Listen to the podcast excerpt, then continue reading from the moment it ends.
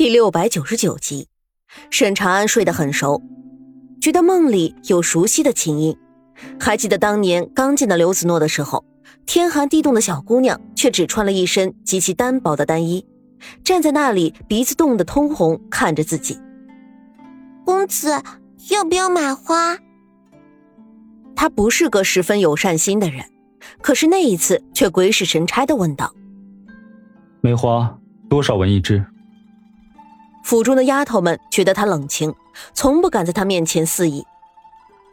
可他不同，莫雪然给沈长安把完脉，却忽然间床榻上的人眼睫动了动，一滴泪落了下去。他的心沉了沉，不知道为什么这段时间总是会有些奇异的感觉。他收了针包，明日公子就会醒了。一转眼，在王府居然已经住了三个月了。冬雪化了，春花将开。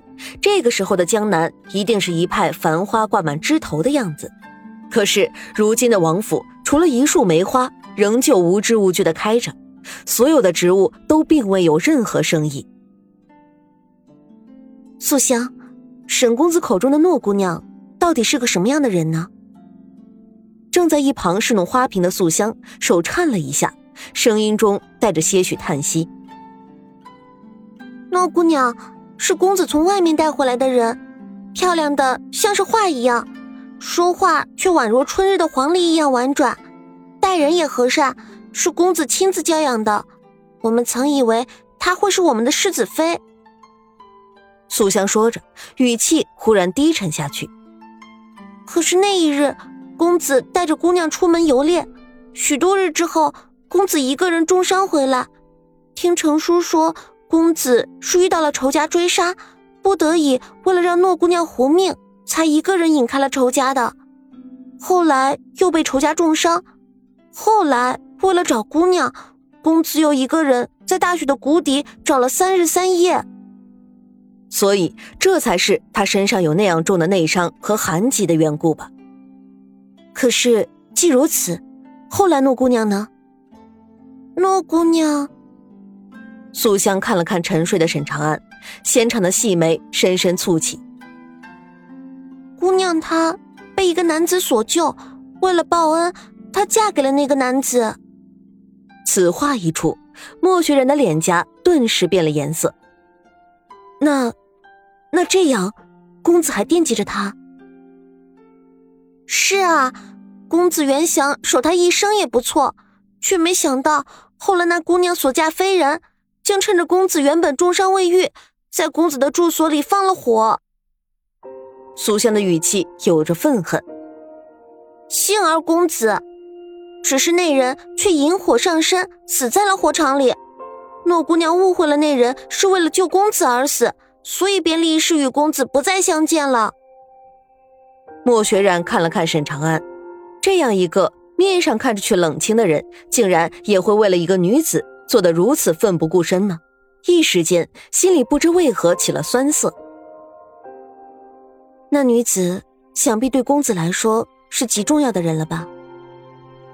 他只是一声轻叹，想起前些天父亲送来的书信之中，言语谈及自己年纪也到了出阁的时候，原想问自己有没有什么想法，那时他的心里却不由自主的浮现出沈长安的身影来。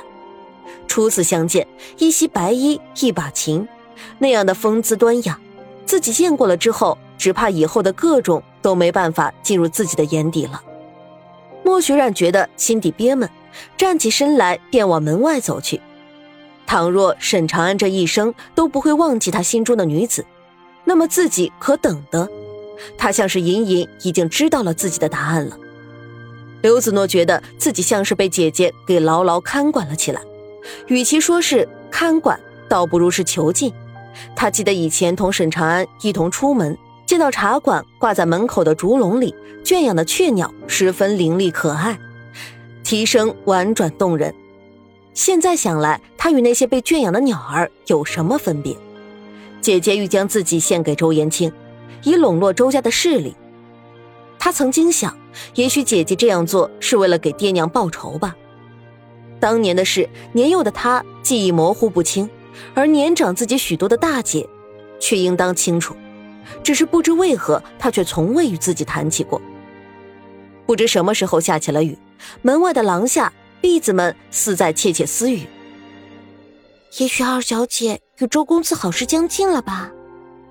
是呢，听闻阁主这些日子常是着人置办采买，想来是想将二小姐风光的嫁出去的。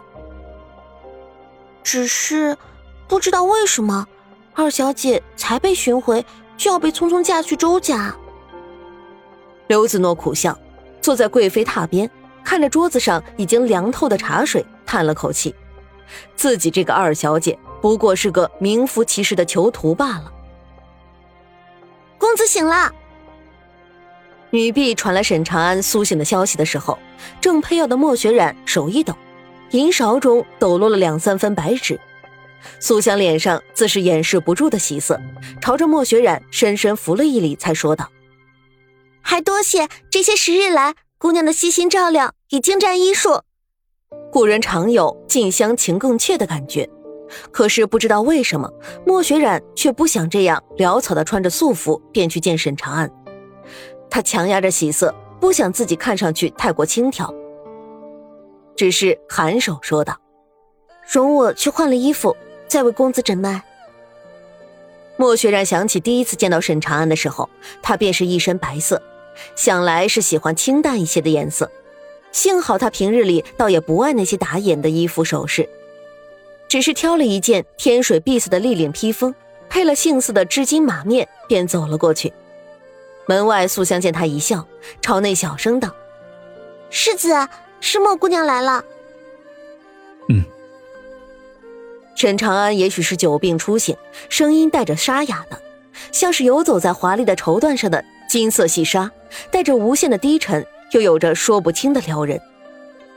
莫雪染一时手足无措起来。心里面宛若小鹿乱撞，他忽然有些害怕，担心沈长安会不会介意自己那日用银针强行留住他，又有些犹豫自己如此着装会不会显得太过于刻意。一时间各种心绪翻飞上涌，让他推开门的手变得有些失力了。带着各种心绪，他又是羞涩又有几分期待的看过去，只见白衣男子坐在窗边，看着冬末仅剩的几株梅花。周围的一切光与色、声音与动作，像是都褪了颜色，逐渐消失了一样，只剩下那么一个人，宛若清风，宛若流云，宛若回雪，宛若这世间最美好的事物一样，逐渐走到他的心底去。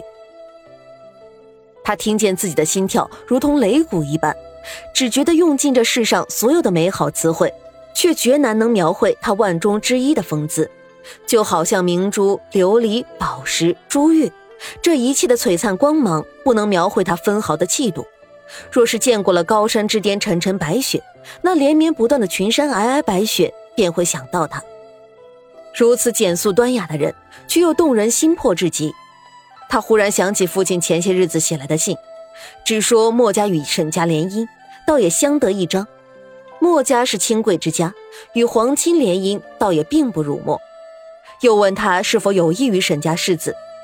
现在他看着眼前的男子，晓得日后或许他可能会成为他的夫人，一颗心就像是融到水里面的颜料，慢慢的晕染去了。沈长安察觉有人的视线投注过来，只是侧脸看过去，光亮的地方衬得他更是如珠似玉，有匪君子如琢如磨。他朝莫雪染微微笑道：“这位便是墨家的神医吧？”这些日子，我听素香说了，又劳你了，多谢。